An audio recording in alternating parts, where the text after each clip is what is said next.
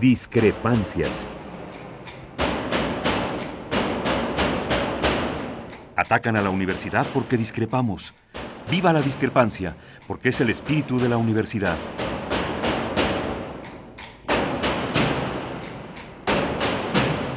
Martes de Discrepancias. Conducen Miguel Ángel Velázquez y Mariana Suárez.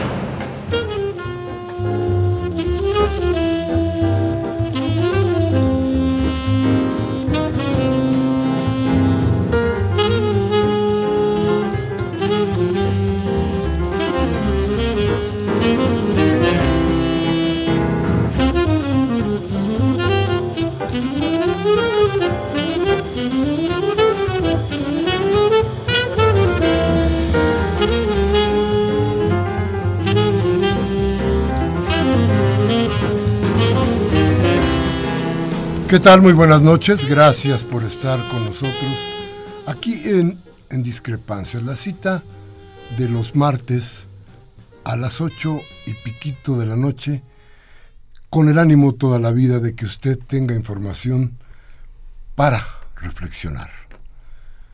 No sé si usted estuvo por Reforma el sábado, si usted vio lo que teníamos que haber visto todos los mexicanos. Pero si no estuvo, déjeme relatarle un poco qué fue lo que pasó el sábado sobre la avenida Reforma. Era un río incesante de gente indignada, de gente lastimada, de jóvenes que parecían haber envejecido de dolor, de indignación. Jóvenes que sabían que dentro de sus filas faltaban 43. Jóvenes que tenían claro quién era el culpable, qué era lo que había pasado. Jóvenes a los que no les convenció la verdad histórica, porque no existe. Jóvenes a los que no les convence la verdad actual, porque tampoco existe. Jóvenes que fueron a marchar para decir basta, basta de violencia en este país, basta de esta violencia que está moldeando, les decía yo la vez pasada, que nos está poniendo a prueba nuestra crueldad. ¿Qué tan crueles podemos ser los mexicanos en un ámbito de violencia como el que hemos vivido durante estos últimos 2 sexenios? ¿A dónde queremos llegar cuando se sigue promoviendo que la iniciativa privada continúe haciendo la historia de este país y el Estado cada día más alejado? ¿Qué pasa con todos esos jóvenes? Fíjese que había cosas increíbles en esa marcha. Y desde aquí quiero mandarles, si está por ahí oyéndonos alguien del grupo de el contingente Carreola se llamó. Y eran padres de familia que llevaban a sus bebés en sus carreolas. Con todo y lo que sucede ahí, porque había un frío más o menos bueno. Estuvo lloviendo en una parte, la parte final de la marcha. Y ahí iban. Iban las madres. Muchos adultos mayores, pero sobre todo jóvenes. Jóvenes que, como les digo, con una herida que no cierra. La conciencia de ellos. La conciencia nuestra. Todavía no acabamos de vivir los que tuvimos que soportar 1968.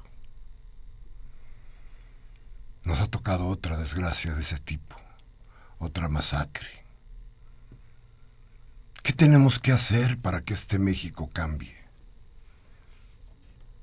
¿Tiene usted idea de que tenemos ya más de 30 años sufriendo el neoliberalismo?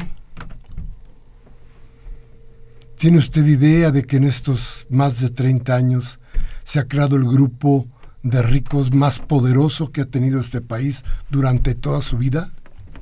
¿Tiene usted idea de que en ese tiempo también se han creado millones de pobres. Eso es lo que parece que decía la marcha del sábado. Esa marcha que no se nos va a olvidar. Esa marcha que reclamaba una sola cosa que vamos a tratar en este programa. Justicia. Bien, buenas tardes. ¿Cómo estás, Mariana? Muy noches, bien, ya, ¿verdad? Muy bien, Miguel Ángel. Contenta de estar aquí con todos ustedes. Qué bueno. Este martes. Vamos al corte y regresamos con usted.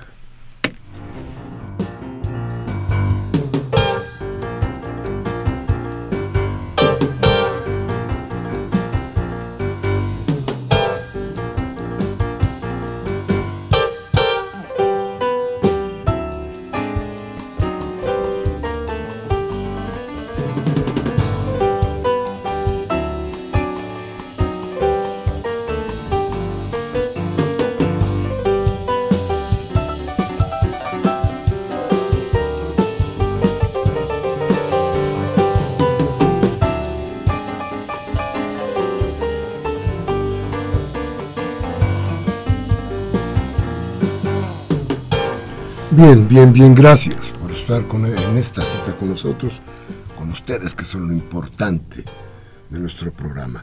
No les dimos sus teléfonos, pero se los damos ahora. 5536-8989 y la da sin costo 01800-5052-688. Pero no solamente pasó lo que pasó este sábado, ¿eh? ¿Qué cree usted? No, hombre, Enrique Peña Nieto fue a la ONU. Se encontró con el Papa, con los poderosos. Hablar de cualquier cosa, digo, hablar de México, ¿qué podía decir?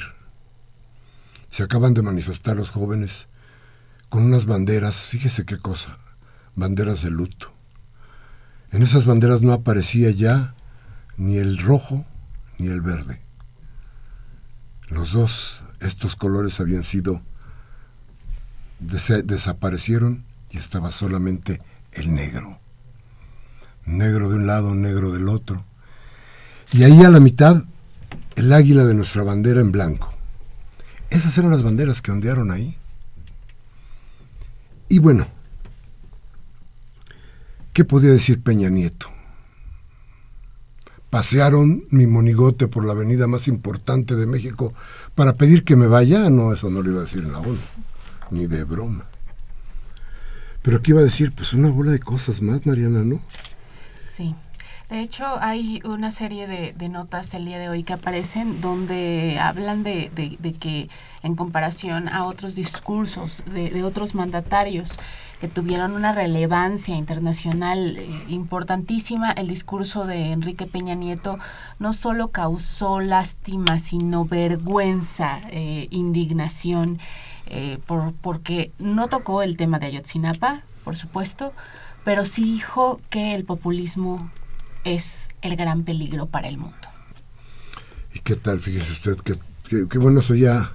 Cada que hablan de populismo se trata de Andrés Manuel, ¿no? Pero,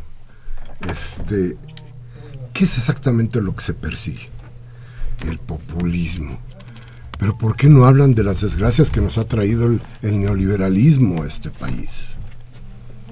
Son los neoliberales, estos gobiernos, los que han traído nada más ni nada menos que 60 millones de pobres al país. Eso son los datos oficiales. Desde luego, si nos ponemos a verlo de cerca, quién sabe hasta dónde llegarán. Pero vaya discursos, ¿no? Sí. Mientras Enrique Peña Nieto hablaba de populismo, la mayoría de los mandatarios latinoamericanos se pronunciaron por el cese del bloqueo a Cuba, por el acuerdo de paz que se acaba de firmar en Colombia, bueno, no de paz, sino de con las FARC-EP sobre justicia y atención a víctimas, que bueno, abre la puerta para una posible acuerdo de paz en los próximos 6 meses. Y bueno, Enrique Peña Nieto se refirió únicamente a esta cuestión del populismo, a que él está comprometido con los derechos humanos. Entonces fue algo de verdad que creo que fue que cayó como balde de agua fría a todo México. Bueno, pues ahí lo tiene usted. Acuérdese cuando llegue a las urnas de qué hace cada quien para que sepa usted qué destino tiene que darle a nuestro país. Vamos a un corte, vamos a regresar rápidamente con nuestra invitada, para hablar de justicia. Teléfonos en el estudio. 5536-8989 y la da sin costo 01800-5052-688. Regresamos de inmediato.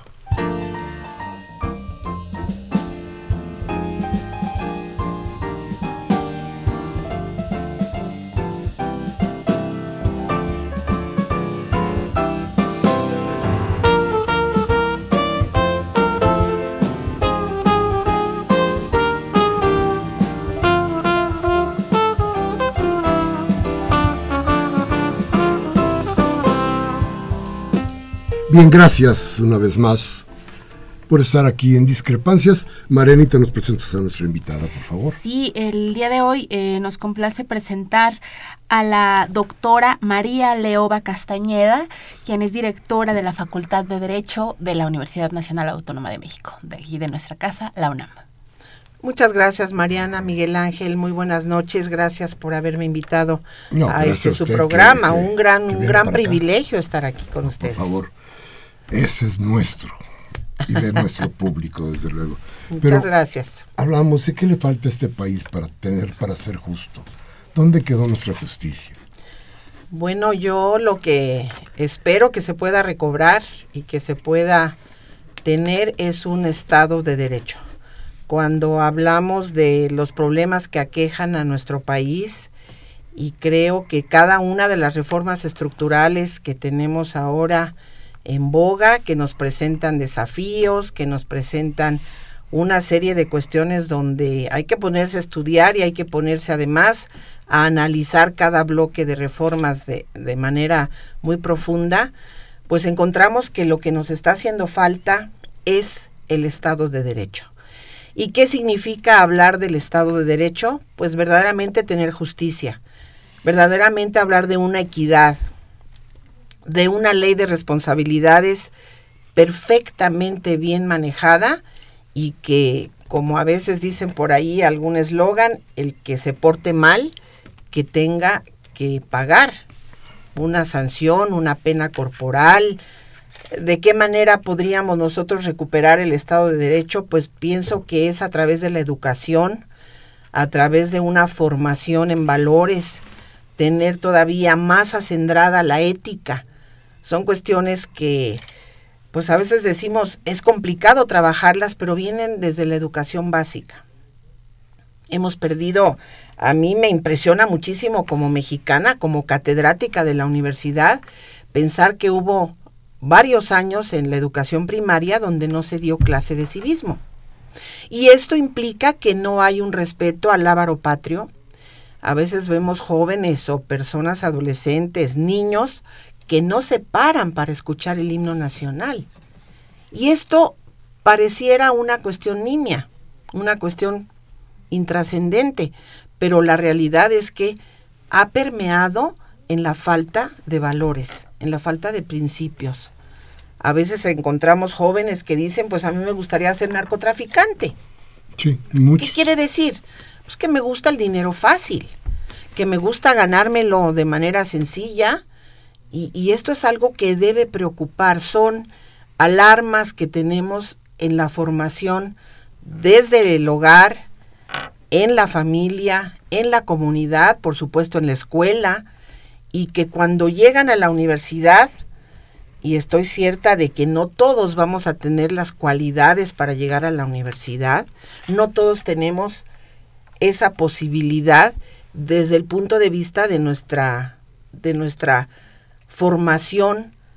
Entonces hay gente que es hija de alguien que fue analfabeto y por supuesto puede superarse a llegar a ser doctor en Derecho, por ejemplo.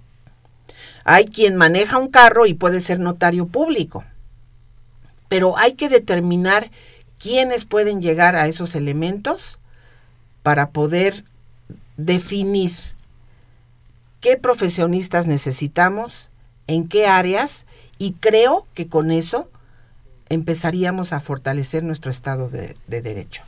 ¿Y qué se requiere para tener un Estado de Derecho? En primer lugar, la credibilidad de la ciudadanía. Una ciudadanía a la que se le da una verdad a medias, que no se cree la verdad histórica de algunos antecedentes de algunos elementos que están mal en nuestro país, si no nos creemos eso, pues es muy complicado que podamos tener una cultura de respeto a las autoridades, una cultura donde podamos manejar que el Estado de Derecho sea una realidad. Entonces, hay mucho que trabajar y cada uno de estos elementos, a mi juicio, iría en el combate contra la drogadicción, contra la trata de personas, en la violencia en el hogar, violencia en el noviazgo, hacer un uso adecuado del alcohol. Es decir, hay mucho que formar y educar. Digamos que, ¿diría usted que nos rige hoy la impunidad? Tenemos buenas leyes. El renglón de la ley a veces es excesivo, pero de derecho pareciera que tenemos la sistemática más adecuada, pero en los hechos creo que sí estamos viviendo en una impunidad. Hay puertas giratorias en materia penal y ahora, bueno, nosotros como Facultad de Derecho, como universitarios, estamos trabajando para combatir eso. ¿De qué manera podemos evitar la impunidad? Preparando a los jóvenes. ¿En qué? En el aspecto de un sistema penal acusatorio, garantista, que tiene como regla fundamental la presunción de inocencia. Nos guste o no, este sistema entrará en vigor el año que entra, en el mes de junio. Nos guste o no. Ahorita llevamos un avance como distritos judiciales, que es como se podría dividir el país en un 63-65%, de acuerdo con los datos de la CETEC, de la Secretaría de Gobernación, con los datos de la Universidad de San Diego, y para evitar esa impunidad debemos prepararnos en el nuevo sistema. Hay estados de la República que han llegado al top, están al 100% de sus distritos judiciales, pero otros estados de la República, el propio Distrito Federal, que todavía no llegamos a ese 100%. Ahora, el hablar de combatir la impunidad no es por decreto. Es un cambio, es una manera de ir llevando cultura, principios, valores, formación, respeto a la autoridad. Y entonces yo creo que para que haya prebendas se requieren dos, el que ofrece y el que da, la mordida, el dinero. Entonces hay muchos elementos que trabajar, pero cuando pensamos en cómo preparar al universitario, es valioso darnos cuenta de que se requiere tener esa sensibilidad, principios, valores, la mente abierta. Ejemplo, la oralidad. Este sistema penal, el nuevo, ya no está nuevo porque ya está en vigor, pero nos tenemos que alinear todos. A nivel local, a nivel federal, nos debemos alinear. Pero a partir de que estemos en esa tarea de derecho, empezaremos de facto a tener que aprender sobre la base de acierto y error. ¿Esto qué quiere decir?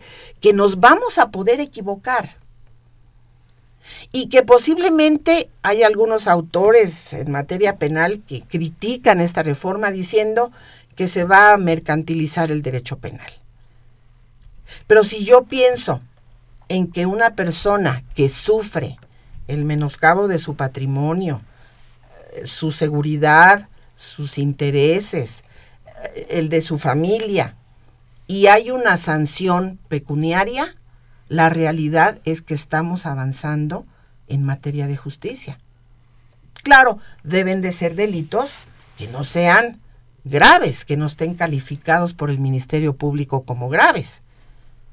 A nivel internacional hay políticas muy importantes en donde se dice, si cometes una falta, un agravio a tu comunidad o a alguna persona, violentando sus derechos humanos, podríamos encuadrar esa indemnización incluso en dólares, en euros, no necesariamente en pesos. Pero también la reparación del daño puede incluir el perdón. En este sexenio hemos tenido innumerables ocasiones en que los funcionarios han tenido que pedir perdón. Perdón en el momento en que a una persona que contrajo el VIH lo sacan de las Fuerzas Armadas, o a una persona por estar embarazada le dicen, fíjate que tu calidad de trabajadora de tal institución queda pendiente, o contratos que se suscriben, se firma el contrato, pero al mismo tiempo le dicen, pues ponme aquí otra firmita de la renuncia. Y yo creo que para eso tenemos que formar a las generaciones actuales. Yo estoy segura que en las aulas de la Facultad de Derecho, perdón Miguel Ángel, están ahorita preparándose quienes operarán en el futuro el sistema penal, el sistema fiscal, la equidad de género, las investigaciones en oceanografía, las investigaciones que nos den la cultura, el arte, la recreación, todo ese potencial que tiene nuestra gran casa de estudios, a la que primero debemos amar para poderla conocer todavía con mayor profundidad.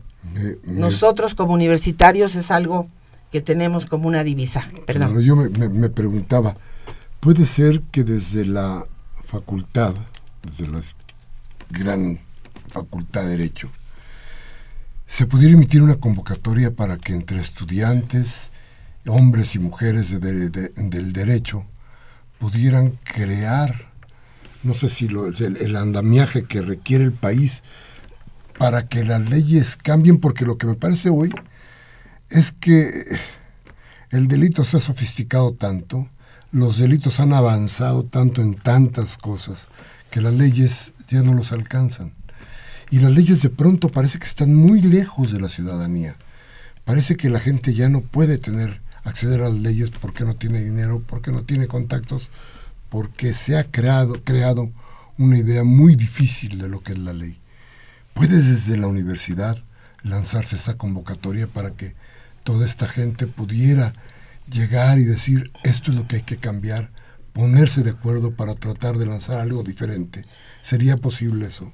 A mi juicio es totalmente posible. Voy a poner un ejemplo, bueno, creo que tengo dos ejemplos en mi haber, en el caso Ayotzinapa y la solidaridad que tuvo la Facultad de Derecho con esa cuestión que agravia a la comunidad, a la sociedad. Hubo una gran solidaridad y nuestros estudiantes hicieron un ejercicio democrático, consensado, con muchísimos elementos que me parecieron de lo más brillante y además eran totalmente nuevos en nuestra comunidad.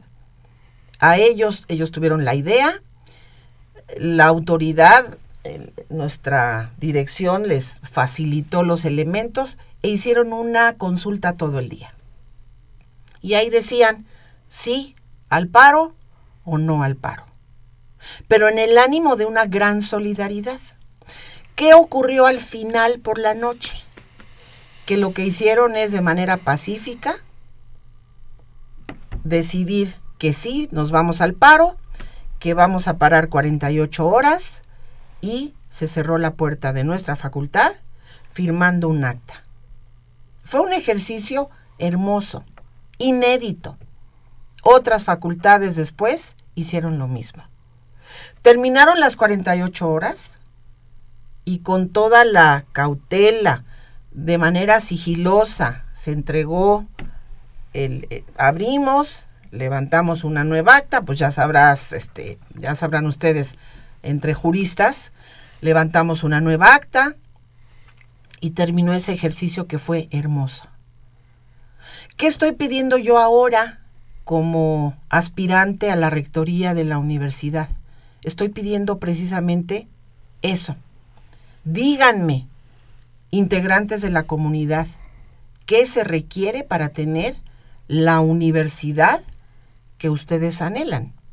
Tenemos una gran universidad, con resultados impresionantes, con resultados que nos han llevado a tener presencia a nivel internacional, a nivel nacional. En cada estado de la República hay algo que tiene que ser azul oro, algo que nos representa. Una investigación, un convenio, una prestación de servicios, pero ahora yo quiero llegar a todos esos lugares y la vía electrónica, las tecnologías de la información y la comunicación permiten que nos digan qué quieren. A mí me gustaría recibir críticas, comentarios, acciones positivas, elementos que valgan la pena y que podamos tomar en cuenta a la comunidad, ya que la comunidad es la destinataria. Hay un autor francés, Jean Carbonnier, que dice algo hermoso: la ley se hace para que la comprenda el destinatario. Entonces la ley debe ser, y a mi juicio, en las leyes debe explicarse el concepto o el manejo de los términos de manera precisa, para que no tengamos que estar interpretando lo que quiso o no quiso decir el legislador. Porque luego ahí empezamos a pervertir conceptos y en mi interpretación sería tal o cual, pero estoy cierta de que la comunidad de nuestra universidad podría hacer un ejercicio de esa naturaleza y sería un ejercicio limpio, ordenado, sistemático, de consensos, de acuerdos, porque tenemos ese gran privilegio. Aquí en nuestra universidad tenemos la posibilidad de converger el de izquierda, el de derecha, el rico, el pobre, el que tiene ideas retrógradas, el que es más comunicativo, el retraído. Es decir, tenemos de todo, tanto en el cuerpo docente, que es de una gran excelencia, en los trabajadores, que son comprometidos con su labor cotidiana, y en ese gran tesoro que son los alumnos. Los alumnos que tienen ahí en esas 4 letras UNAM, tienen el sentir de México, el pulso de nuestro país, la responsabilidad social con nuestra comunidad.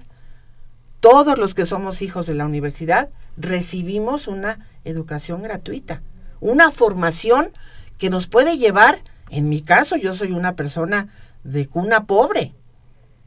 Yo nací en Colima, soy la 10ª hija, en donde, una familia de 10 y soy la 10ª, y pues ya se imaginarán que no había muchos recursos, con una mamá que quedó viuda a los 2 años y medio, y yo fui su niña chiquita, cuando yo tenía 2 años y medio.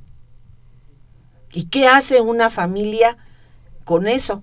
Y tenemos universitarios en la familia gracias a nuestra gran casa de estudios. Entonces yo pienso que si la ley debe ir para el destinatario de manera clara, el programa de la UNAM, el plan de un rector o rectora, debe ser también con esa claridad, que no tengamos que interpretarlo. Pero ¿cómo puede uno comprender, por ejemplo, que un hombre llegue a la presidencia de la República y que quienes estén haciendo las leyes digan, se violó la ley, pero un poquito, y entonces se le dé paso a lo otro, y entonces se crea un ámbito de impunidad y de ilegalidad que después permea en toda la sociedad? Es decir, si un hombre puede llegar a la presidencia de la República porque fraudeó un poquito, porque hizo un fraude un poquito, porque violó la ley un poquito, todos los demás tenemos permiso a violar la ley. Esto parece que es el mensaje que a final de cuentas nos dan los hombres y las mujeres de las leyes cuando tienen que ejecutarlas. Creo que eso es una cosa muy grave en esta sociedad y en este momento para el país. Sí, en este momento para el país yo siento que nuestra apuesta debe ser restituir, reconstituir el Estado de Derecho, y con eso habrá una nueva conformación del tejido social. Porque es cierto, en un momento dado la norma puede ser perfecta o perfectible, pero a veces no se cumple. Y a veces hay cumplimiento de la ley, pero con una resolución política, no jurídica. Y a veces la ley es tan perfecta, en materia penal se dice, si no hay delito y no hay el elemento de la conducta adaptada al tipo penal, pues no va a haber pena. Si no hay ley, si no hay tipo penal, no hay pena. Pero esas etapas de la ley deben estar complementadas con una gran capacitación, con una gran formación, pero apuesto a los principios y valores también. Yo pienso que se requiere de que si se viola la ley, pues hay instituciones que tendrán que estar alertas para que se sancione a la persona que la ha violentado.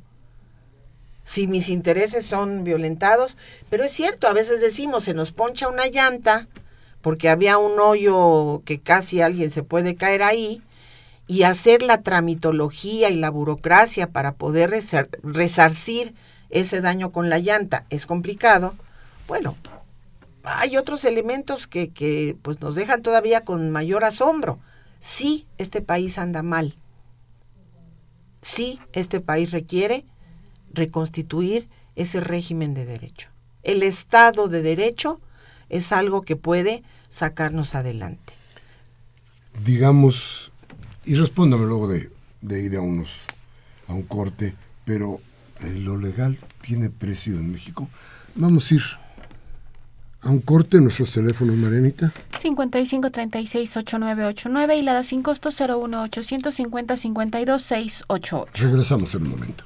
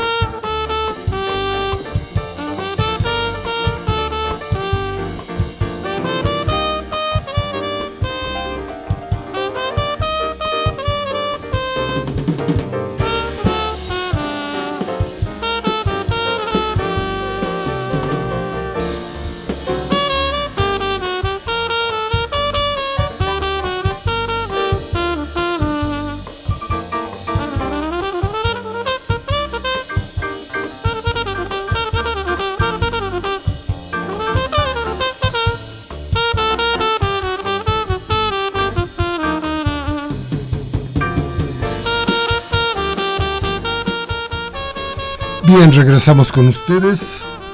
Qué bueno que están aquí en este programa con nosotros, Mariana, porque sí hay que escuchar bien qué está pasando con el país, con las leyes, con lo que nos rodea. Yo, cuando le preguntaba si lo legal tiene precio, decía yo, si lo legal tiene precio, todo lo demás está en venta. Es el fundamento, ¿no? Bueno, pues sí, si lo legal tiene precio, y bueno, hay muchas leyendas en donde se menciona que pues hay gente purgando penas, que fue el chivo expiatorio de la institución perengana y fue al que metieron a purgar esa pena, y pues que los ricos sí tienen posibilidad de una buena defensa, pero yo creo que todos esas leyendas terminan en el momento en que tenemos un sistema transparente, abierto, con inmediatez, con la presencia del juez siempre, a quien le podemos imputar una responsabilidad en cualquier momento, en que las pruebas se presentan y se preparan, hay alegatos de apertura, hay por parte de quien presente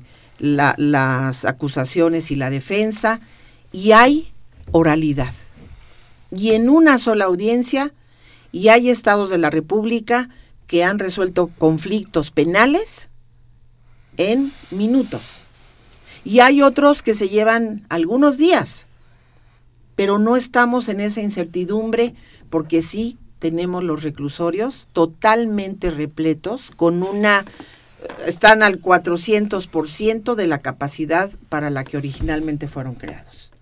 Y entonces ahí tenemos un problema porque el hacer la pena más severa no nos lleva a ningún lado. El hacer las penas y sí, métanle ahí el promedio medio aritmético y métanle más años, hacemos escuelas de delincuentes dentro que con un celular, con un iPad, pueden seguir operando desde el penal. Pero hay otros que son inocentes y que cuando termina su proceso le dicen, eras inocente. Y a veces creo que ni siquiera le piden perdón. No le piden ni una disculpa.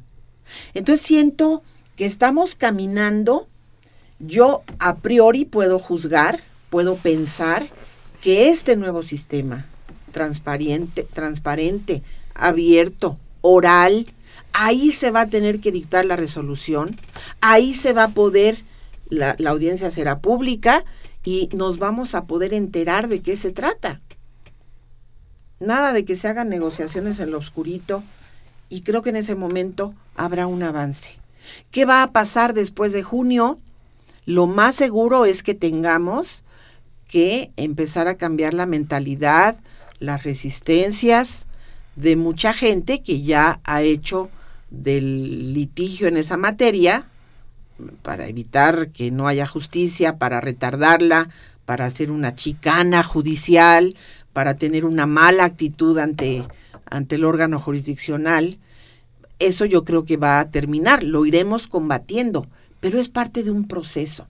Así como llegamos por un proceso a este momento que vivimos ahora, en donde sí hay impunidad, en donde sí efectivamente se requiere restablecer el Estado de Derecho, yo creo que viene otro proceso en donde podríamos crecer y volver a reconstituirnos. ¿Para qué? Para que tengamos... Hay compromisos internacionales donde el propio Senado de la República aprobó convenciones, tratados, acuerdos, etcétera, que son leyes de la Unión y que nos comprometen a dar un bienestar, una vida digna a nuestra comunidad. Entonces, yo siento que ahí es muy, muy importante que empecemos a trabajar y pues nosotros como catedráticos y con la pasión que nos genera el ser universitarios, pues creo que debemos empezar por la formación. ¿Hay solución? A mi juicio sí. A mi juicio sí hay solución, siempre y cuando todos nos comprometamos, siempre y cuando haya voluntad política, siempre y cuando tengamos en el destinatario de la norma el cumplimiento de la ley, que la conozca, que la haga suya, y claro, si la tiene que mejorar, pues que la mejore. ¿Y aguanta más el país esta situación de impunidad, esta situación de esto que estamos viendo, de falta de justicia? ¿Aguanta más el país? Parece que por todos lados está rompiéndose. Pues está muy complicado, pero yo pienso que la responsabilidad histórica de personas de nuestra... yo sé que ella es mucho más joven que nosotros, pero cuando menos Miguel Ángel y yo tenemos la responsabilidad de que no se resquebraje la seguridad o la precaria estabilidad del país. Yo soy una ferviente creyente de las instituciones de nuestro país. Sé que tenemos un gran país, que lo hemos tenido mal administrado, también lo sé, que las decisiones políticas o quienes toman las decisiones a veces no son asertivos, pero creo que sí tenemos remedio y además es una responsabilidad para nosotros formar a las juventudes para que sean los que en el futuro tomen las decisiones. ¿Cuáles? Las mejores, para darle a la comunidad. Veníamos de un régimen jurídico, y hablo solamente del derecho. Veníamos de un régimen en el que se decía, con la tradición francesa, dejar hacer, dejar pasar. El individualismo al máximo de su expresión. Después llegamos a una etapa, en el año 1913, 1917, llegamos a una etapa en la que se decía, hay que cumplir con una función social. Y cada quien haga la parte que le toca. Yo retomo este espíritu que tiene plasmado nuestra Constitución Política de los Estados Unidos Mexicanos para que cada quien haga la parte que le compete. Pero ahora tenemos los compromisos internacionales derivados del 133 constitucional y sin importar la jerarquía, porque la Constitución estará por encima, pero son leyes de la Unión, los acuerdos, los tratados, las convenciones internacionales de las que seamos parte que estén ratificadas por el Senado. Y nos comprometemos a no discriminar, a tener como régimen transversal el cumplimiento de los derechos humanos. Y que si hay una norma que una norma del derecho interno que contravenga esas disposiciones internacionales, esas convenciones a las que ya nos adherimos, que son leyes de la Unión, pues habrá que desaplicar esa norma, habrá que dejarla a un lado, y es lo que se llama el control de la convencionalidad. Digamos entonces, que hay remedio, sí, pero hay que trabajarlo. Para descomponernos, es como las dietas. A veces quiero bajar 5 kilos en una semana. No, imposible. ¿Cuántos años te llevaste en subir los 5 kilos? ¿Qué proceso tuvimos que seguir en México para llegar al momento que vivimos hoy? De falta de credibilidad, de impunidad, de todo lo que estabas mencionando, que me parece pues muy difícil. Hay que tener solidaridad, pero al mismo tiempo hay que encargarnos de trabajar los elementos para poder mejorar, para salir adelante, que es una responsabilidad. No podemos decirles a los jóvenes, pues ¿saben qué? Ya no aguantó el país, porque en una revuelta todos pierden, todos perdemos.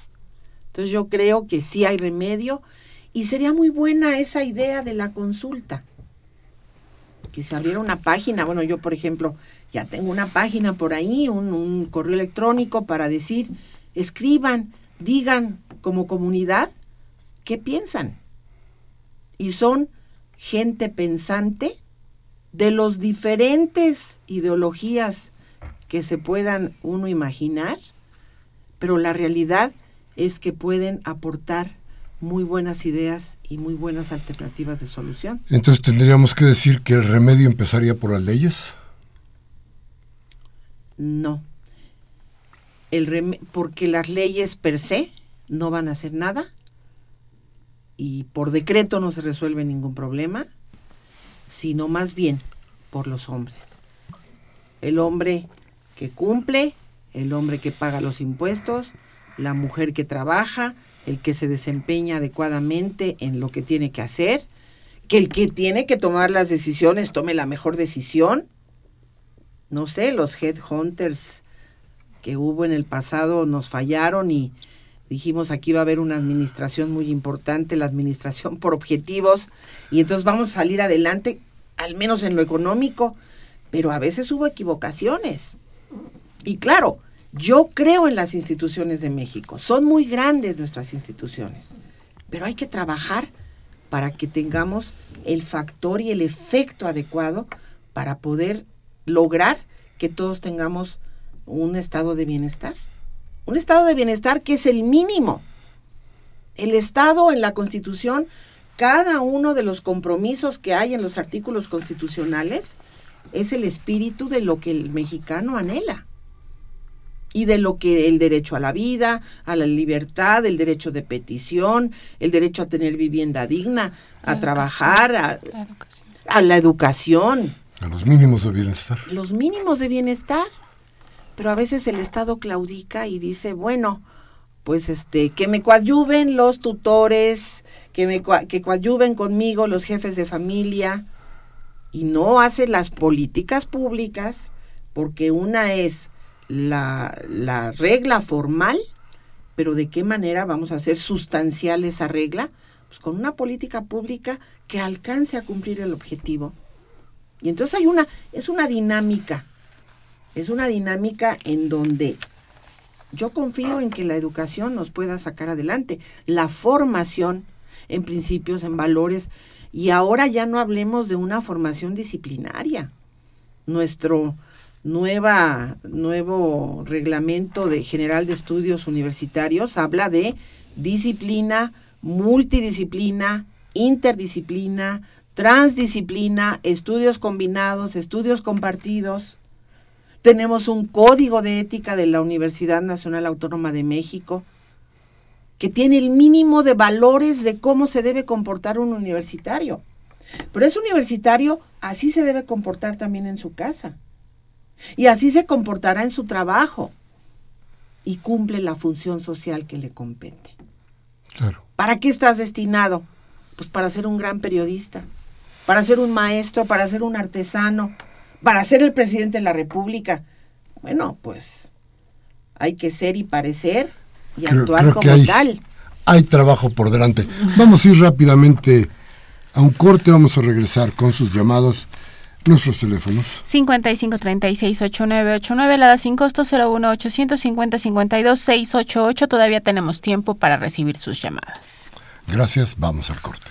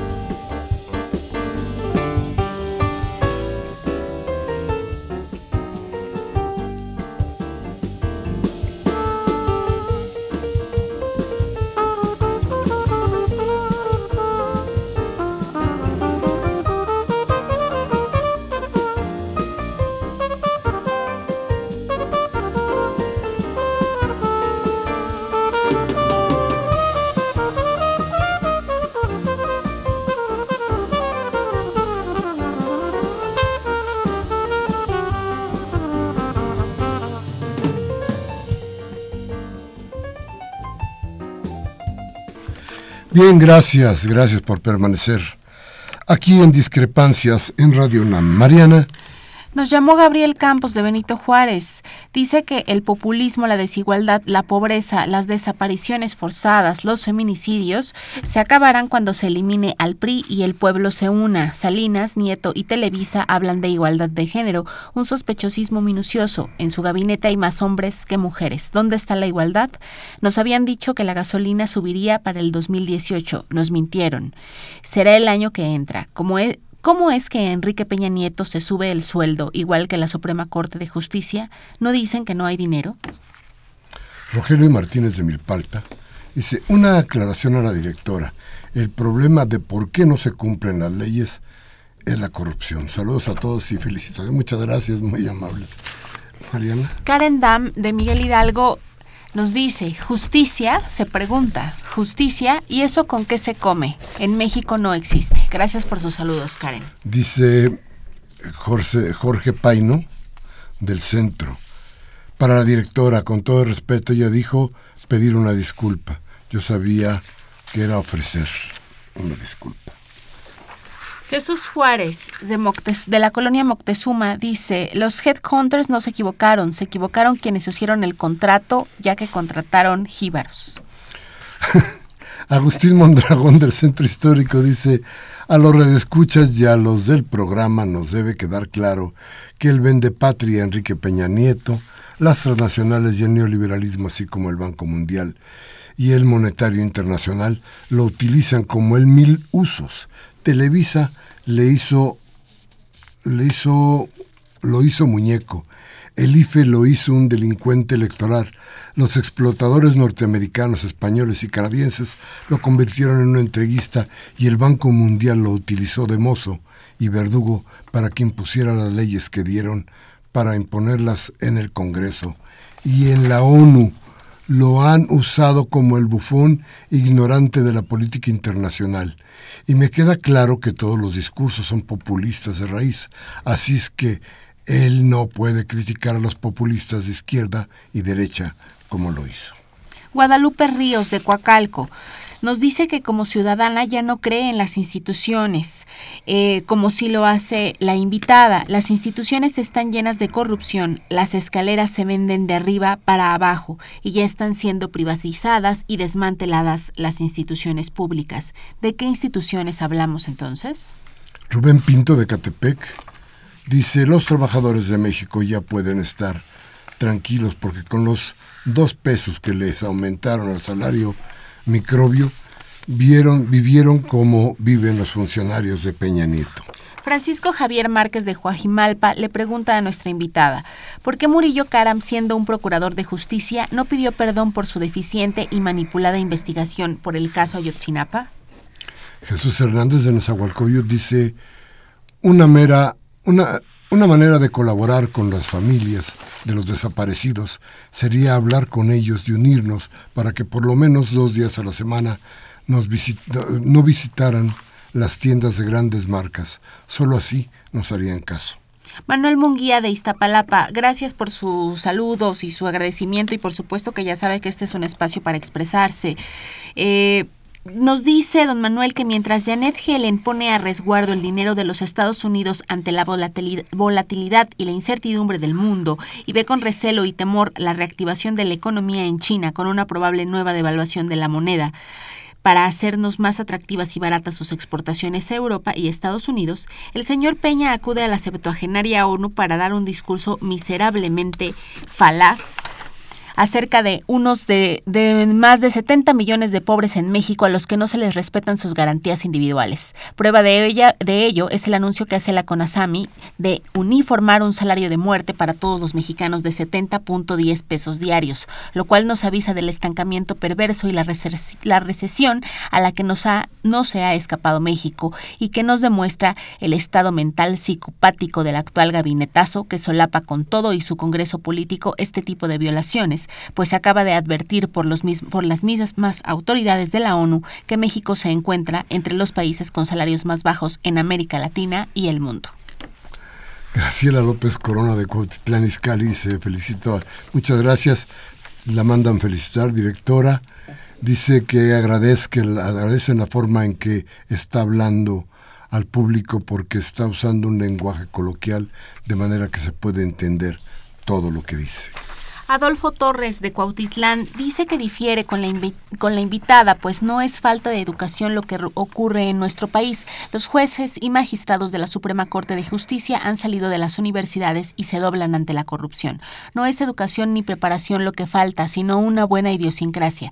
Sé de un caso reciente donde una mujer perdió injustamente su libertad porque García Paniagua y Gómez Montt hicieron valer órdenes desde arriba. ¿Dónde está la justicia? Jaime Rojas de Monterrey dice que se ponga abusado López Obrador o le echarán a los matones de Rosario Robles, como el que controla a los encapuchados que se hacen llamar anarquistas. Juan Pérez de Venustiano Carranza también le pregunta a nuestra invitada, próxima rectora de la UNAM, nos dice Juan, ¿hay manera de castigar a los responsables de las fallas del país? Y dice Rebeca Gutiérrez de Álvaro Obregón, Enrique Peña Nieto está panicado por el populismo después de los fracasos estruendosos de sus reformas estructurales, incluyendo el remate del petróleo. Vale la pena que los mexicanos le demos una buena oportunidad a la izquierda, que puede ser la salvación de México y de nosotros mismos. Silvia García de Benito Juárez dice que en la revista Proceso salió la historia de cómo López Dóriga se hizo millonario y que se hubieran acabado en la TV y que desde el 2001 proviene su fortuna. Bien, dice Silvia García de Benito Juárez respecto a lo que dice la invitada: a Peña Nieto los exoneraron de todo cargo y a pesar de estar robando las riquezas naturales y acabando con el pueblo, gracias a que es intocable por la ley. La señora Servín te manda un beso y un abrazo por tu santo, Miguel Ángel. Gracias. Y dice que si quiere te canta las mañanitas. Es bueno, cierto. Gracias por recordarnos, señora Servín. Gracias, muy amables. Jesús Juárez de la Colonia de Moctezuma dice: la abogada es parte de un gremio que ha contribuido a la situación actual del país. En la Suprema Corte de Justicia y del Ministerio Público podemos ver penosos ejemplos de la corrupción que operan los abogados. Sinceramente, espero que la abogada no llegue a rectora, ya que sus colegas se destacan por su falta de valores. Prefiero a alguien técnico que sepa llevar a la universidad su conocimiento. Bien, pues mire, se nos acaba el tiempo. Muchas gracias por estar con nosotros. Por favor, directora, salgamos de este programa con sus palabras. Muchísimas gracias. Bueno, en primer lugar, ofrezco una disculpa porque dije pedir disculpas. Tiene toda la razón. Mi gremio no podríamos generalizar porque entonces estamos siendo sumamente radicales. No podemos decir que el gremio de los juristas es negativo y que yo formo parte de ese gremio, pues también a mí que no me echen la culpa, que me esculquen. Quiero ser rectora porque tengo el perfil, porque tengo la motivación de servir a mi universidad. Y si alguien dice que no, bueno, que me escriban a Leoba, es LEOBA, ¿puedo decirlo? Sí, claro. leobaconsultaunam@hotmail.com. Estoy a las órdenes y muchas gracias por los comentarios. Gracias. Bien, pues gracias a ustedes que estuvieron aquí. Gracias, Mariana. Gracias. Gracias a usted de aquel lado del micrófono. Humberto Sánchez Castrejón, que estuvo en los controles técnicos, hizo volar la nave. Cintia Carranza en la asistencia de producción y Elena Hernández en la producción. Yo, como siempre, les pido, reflexionen. Si lo que hemos dicho aquí les sirve de algo, tómese un café mañana con sus amigos y hable de lo que aquí hablamos, platique de las cosas que aquí se dijeron. Y si no, acuda usted a la democracia y cambie de canal. Pásele a Radio Fórmula o a Televisa para que le hagan polvo el cerebro. Hasta la próxima.